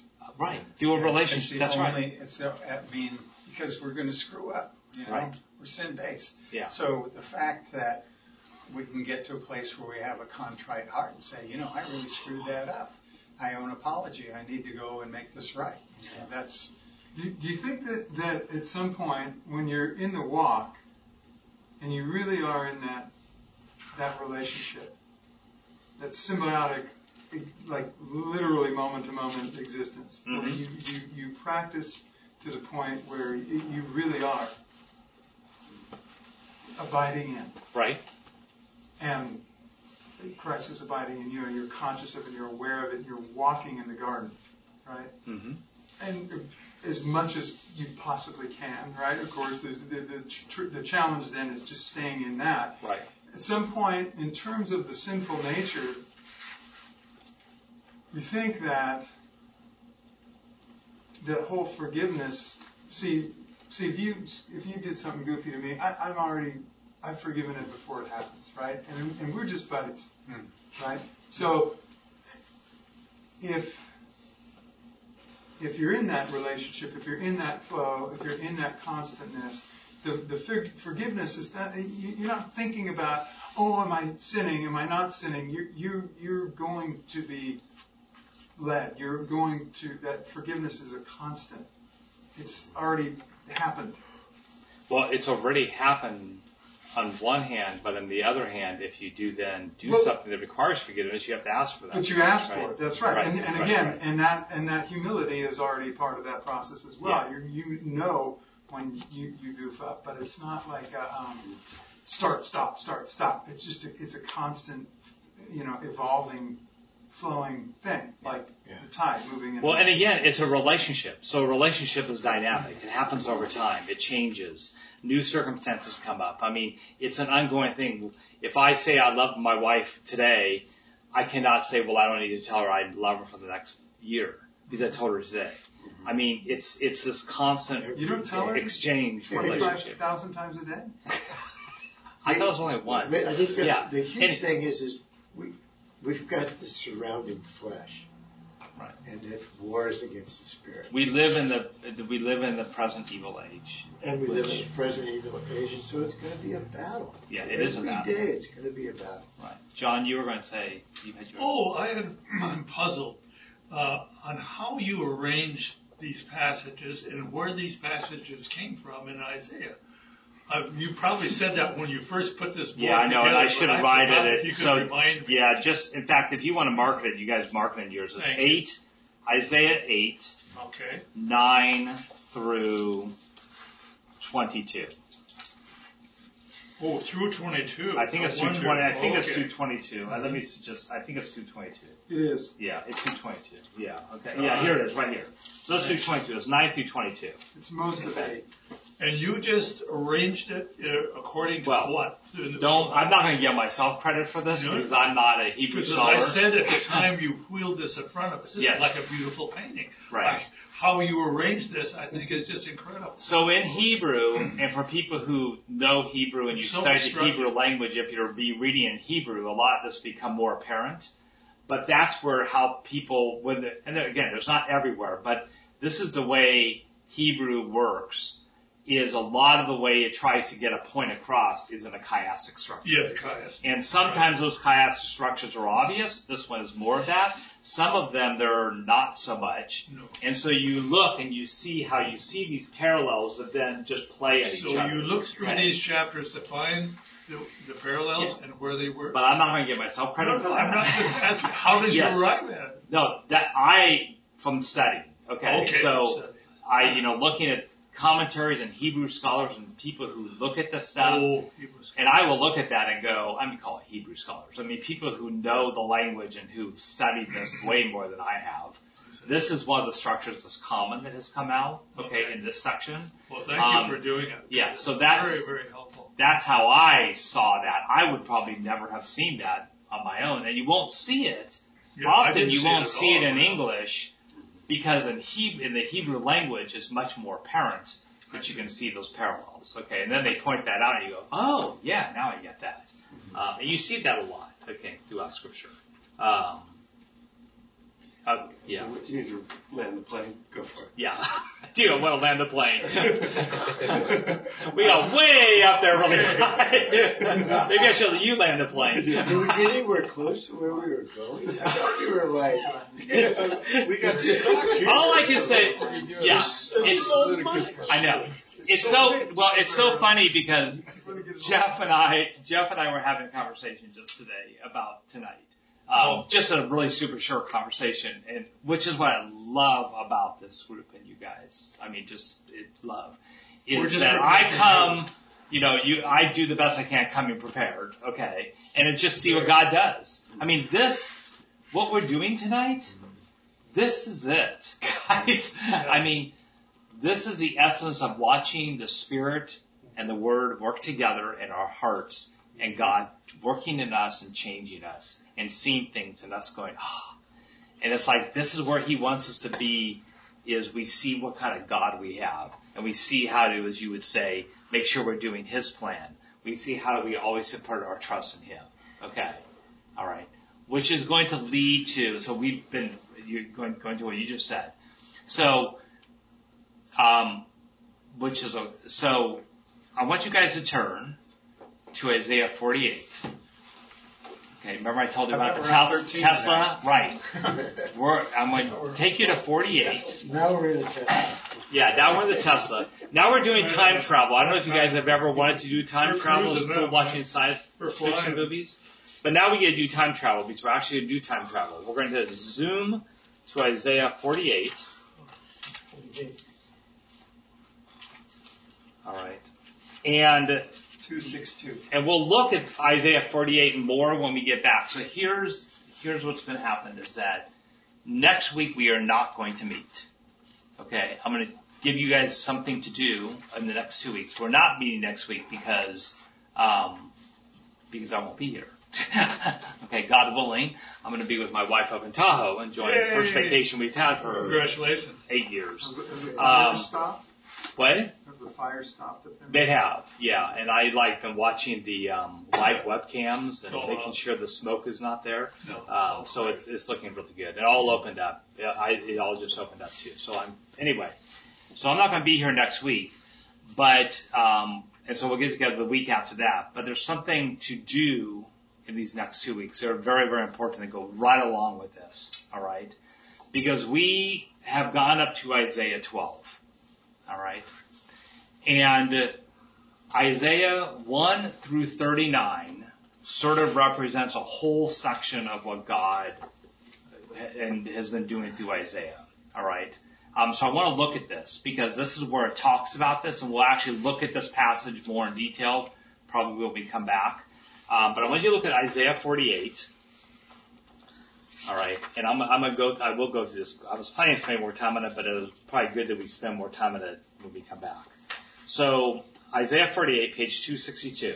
All right, and this is going to give context to sort of where we are, where we're going. Um, it's going to become also, shall I say, this is going to become our third main passage that sort of drives what we're doing in Isaiah. So I thought maybe bookmarks. Something to remember by. So just turn to this and here right now. Um, so Isaiah 48. All right. So I want you to listen. And one thing about Isaiah 48 is, and I'll just sort of give it away right now, is that remember in Isaiah 6, 9 through 10, the importance of hear. Okay, we have to hear the word of the Lord. In fact, it starts out by if you if you don't hear, you're not going to understand. Okay, so we know that hearing and understanding uh, form sort of a inclusio, it's called. Those are the two main things. and talks about seeing too, but um, hearing in is called is the Hebrew word shema, um, and it is crucial word on all of scripture because hear doesn't just mean like I hear with my ear or something. It actually always carries with it the sense of obedience. That you are not just when you hear when you hear the word hear, okay, when you read the word hear in scripture, you actually should always sort of read like this is Isaiah nine, Isaiah six, nine through ten as it should be we should be hearing, seeing, and understanding with our heart what God is telling us. And how do we know we're doing that? Because we do it. We obey it. Okay? And we do what God tells us to do. In Isaiah 48, it is the place in all of Isaiah where hear is like this. It's used over and over and over again. We use more times in Isaiah 48 than anywhere else within Isaiah. Alright? So I want to just read Isaiah 48, 1 through 11. It says, Hear this, O house of er-, Jacob, who are called by the name of Israel and who came from the waters of Judah, who swear by the name of the Lord and confess the God of Israel. Okay. Here are you people, but notice what it says then. But not in truth or righteousness. It actually says right here, but it's actually the word righteousness. So it's like, you guys are proclaiming the Lord, okay, you're using my name. I'm the one that made you Israel, but you're not following me. You're not obeying me, alright? For they call themselves after the holy city and say to themselves, the God of Israel, the Lord of hosts is his name. So I want you to now listen to this section. The former things, God says, I declared of old.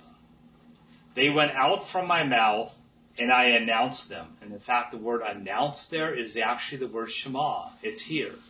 So it can be used to both hear, it can also be used to proclaim something.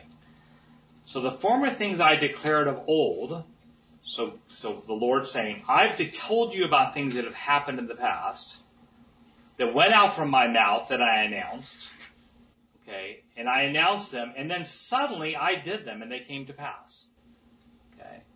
So for example, God declared to, you know, you know, declared to Abraham that you're going to go and be slaves in Egypt. All right.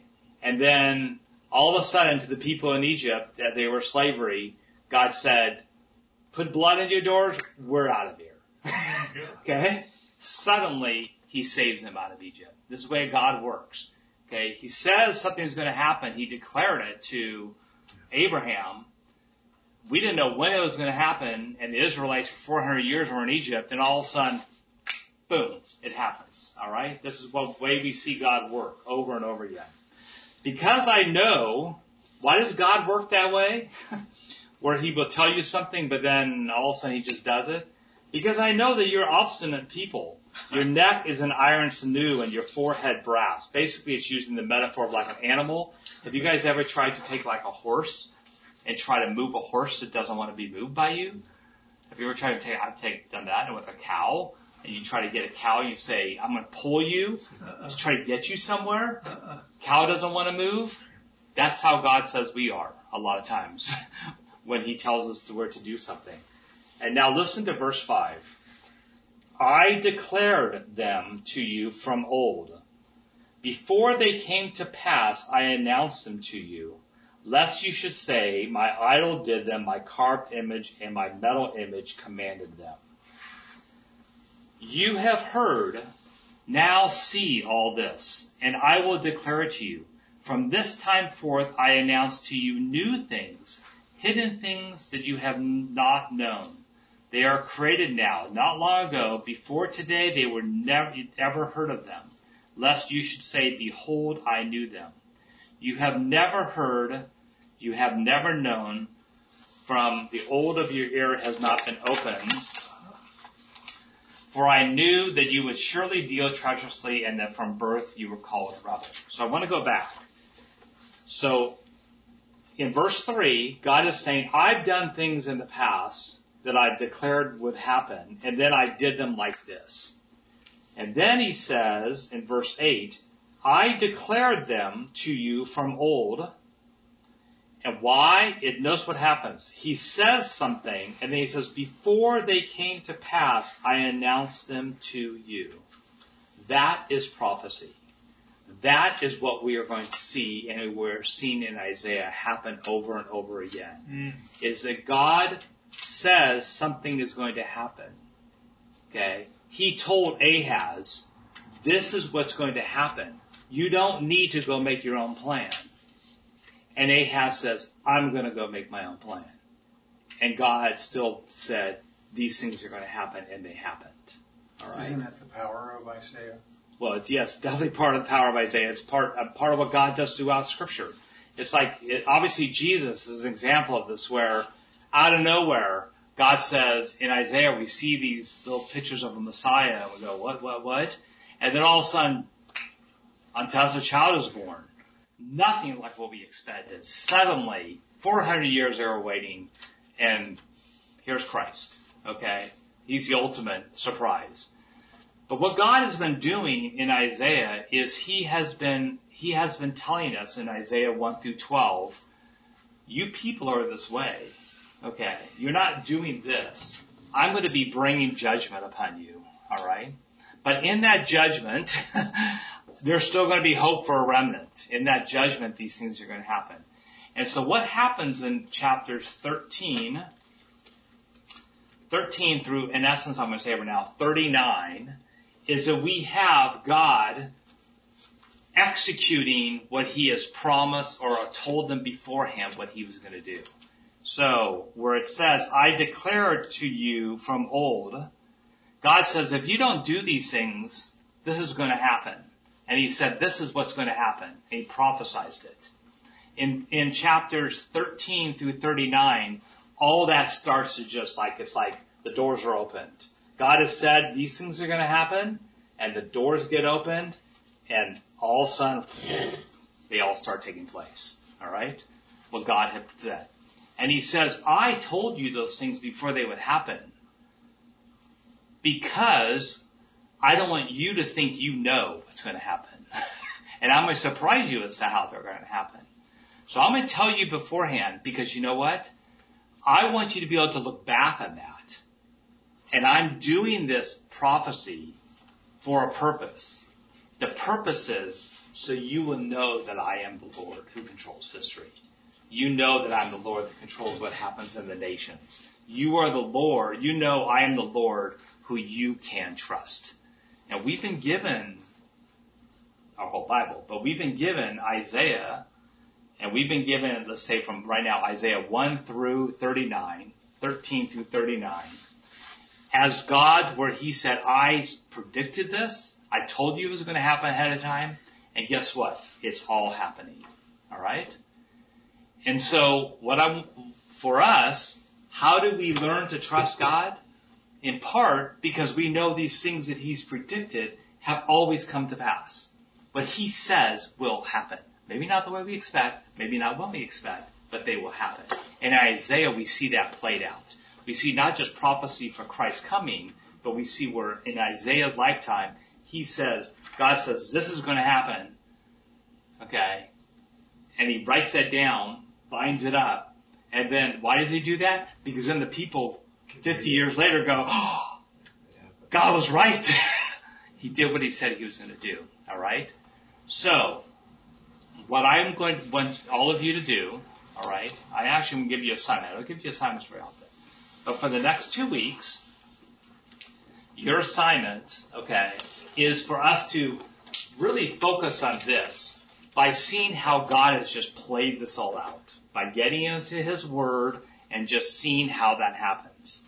So this is the assignment. I want you over the next two weeks to read 13 through 39 of Isaiah. Wow. All right? Now, I timed myself today. I'm not a fast reader. I, in an hour and 15 minutes, I read it in one sitting. All right. So that is not, it's not as long as it, can, it might seem. It's a lot of chapters, but it's really, if you just were to read it straight through, that's how long. But what I want you to do is, as you're reading it, that's why we have this stuff, right? I want you to just, I'm not even going to give you direction. Just whatever you hear God speaking to you, whatever stands out for you, underline it, highlight it, okay? And just try to get this flow of seeing, why am I doing this? Because this is how I build that trust in God. Because my trust is not just what He did today. My trust is that He has promised from the very beginning things that He just keeps fulfilling and fulfilling and fulfilling. That's why we have a God we can trust. It's a God that works in history. No other, that's why our Christian faith is so important and so different than any other faith because we have a God who says something and it always happens when he tells us it's going to happen. All right? So I want you to just absorb yourself in that. All right? Now, what I'd love for you to do, okay, is I'm going to send you out an email and I have a blog that I just set up for this particular thing where you guys can just go in and write comments. So if you would like to do that, I would love for you to do that. You just write down, hey, I read this and this, and I saw this, and I'll give you the pointer to that. Okay, I set it up today. Um, so if you want to do that, that would be great. Then I can see. And if you guys have questions as you're reading through, you can ask me on that. Just write a comment. It's just writing comments. Comment, comment, comment. And when you write a comment, the very first time it's going to ask you for your name. Just put your name in there, and then it'll have your name so I can see who it's from. Okay. Yeah. If, if you're not into doing it that way, then just don't. My main thing is, the main thing is I want you, by the time we get back in two weeks, is I want you guys to have read through 13 through 39, even multiple times if you want to, and just let what we talked about tonight happen. Let God speak to you. Point, see what the things are He's pointing out. And when you're doing that, let me just say, okay, if you ever want to know, am I walking in that path? If you ever want to, I was telling someone else on the phone the other day, they were struggling with sin. I'm saying, if you want to make sure you stay in a straight path, open this up and just start reading. Alright? And you will then be focused here. You're not going to be focusing on the news. You're not going to be focusing on things that's going on. You're going to be listening to God speak to you because He abides in you. Okay? So does that make sense? Mm-hmm. Yeah? Everyone got that? Good stuff. Got it. So we get we break for two weeks. Yes. What I And really, it gives you a chance, sorry, it gives you a chance to do what Isaiah 6, 9 through 10 says. Hear the word, see it, understand it with your heart, and let it change you. Alright, yes. what I'm really struggle with is, okay, God spoke, and by the fulfillment, there was the proof in the pudding. Uh-huh. What I struggle with is, okay, I see what's happening politically in our country today. Uh huh. And the question I ask is, what do I do with that? Do I just say, God's in control, this is the way it's supposed to happen, let it go because it's in His will? Uh huh. Or, or because what do I have to refer to give me the reassurance other than coming here and doing this? But at least that prophecy was the reassurance. And when we live today and see what's happening around us, there's there, there's no prophecy for that reassurance in the moment. Um, well, yeah. Although I guess, although I would say yes, there is. Okay. Yeah, I know Because- that too because Yeah. I can't do anything about it. Right. And I get so frustrated, so I have to just let it go. God's in control. My job's to show up. Well, and that's why, and again, this could be a long discussion, but we need to go. Yeah. I, I think it's a good we can talk about, but I will say, here you have it right here. Okay? This is the world today. This is My just like to stay in today, the path. Your job is to stay right here. You know, you know what's You know, so cool it doesn't mean, so let me just, it doesn't, you know, again, we could go into discussions here. It doesn't mean you shouldn't know what's going on. It doesn't mean you should be aware of what's going on. It doesn't mean you should be actively involved in what's going on. But if what is going on and, and you are, is if it's causing you to do this and put your fear in something other than the Lord, and it's taking you away from doing the will of the Lord, and it is causing you to even go off that path 1% or half a percent, okay, right? Mm-hmm. Mm-hmm. Then you need to self-correct. Yeah. Okay. Stay in and the that's, sanctuary. and this, Stay in the and this is the way we self-correct. I mean, I got to let go of the people. steering wheel. Yeah. And, But and- the, the, the other cool thing, quickly on this, Good is- question, is Eric. to, Yeah, it is a very good question. to Very put it in question. perspective, what what we're talking about here in Isaiah, right? Imagine if you're Judah, right? The, the, this example is so fantastic for anybody Mm-hmm. because nothing is going to be as scary as what was going on with them. Yeah, and they didn't You have listen. like this massive monster country that was about Coming to bear at down on them, You and, know and they knew it, and everyone was like talking about it. It wasn't Yeah. like a, well, I wonder what's going to happen. It's like we're going to get invaded. I would There's say- no question about the fact we're going to lose, unless God says we're not. if, and I think, I think you, God, like, when God acts, it's like this, and I would say we are so close to God going and acting. Well, and he's probably acting right now. And we He's- yeah, are he we has seeing been. and are we hear does it every hearing? day. That's right. Yeah. He is. I and it, and again, know what you're saying. I'm going to just go back and say when you hear feel that fear, that's why I gave you the guys this assignment. If you start feeling that fear, if you start feeling like I'm getting trapped in what's going on in the world, okay, I just told you to read 13 through 39. Get in the Word of God. Yeah. Read the Word of God and listen to God. And take a look around. Listen to the wind through the trees. Anyway, you guys were here. This, this is fantastic. We went longer tonight than usual. Fantastic discussion. Super. I just, yeah, love it. So anyway, Good question. um, why don't we pray by praying the will Okay. of God through the prayer that Jesus gave us, which is the Lord's Prayer. Mm-hmm. And we're going to do it all together. All right? Our Father, who art in heaven, hallowed be thy name. Thy kingdom come, thy will be done, on earth as it is in heaven. Give us this day our daily bread, and forgive us our trespasses, as we forgive those who trespass against us. And lead us not into temptation, but deliver us from evil. For thine is the kingdom, and the power, and the glory forever and ever. Amen.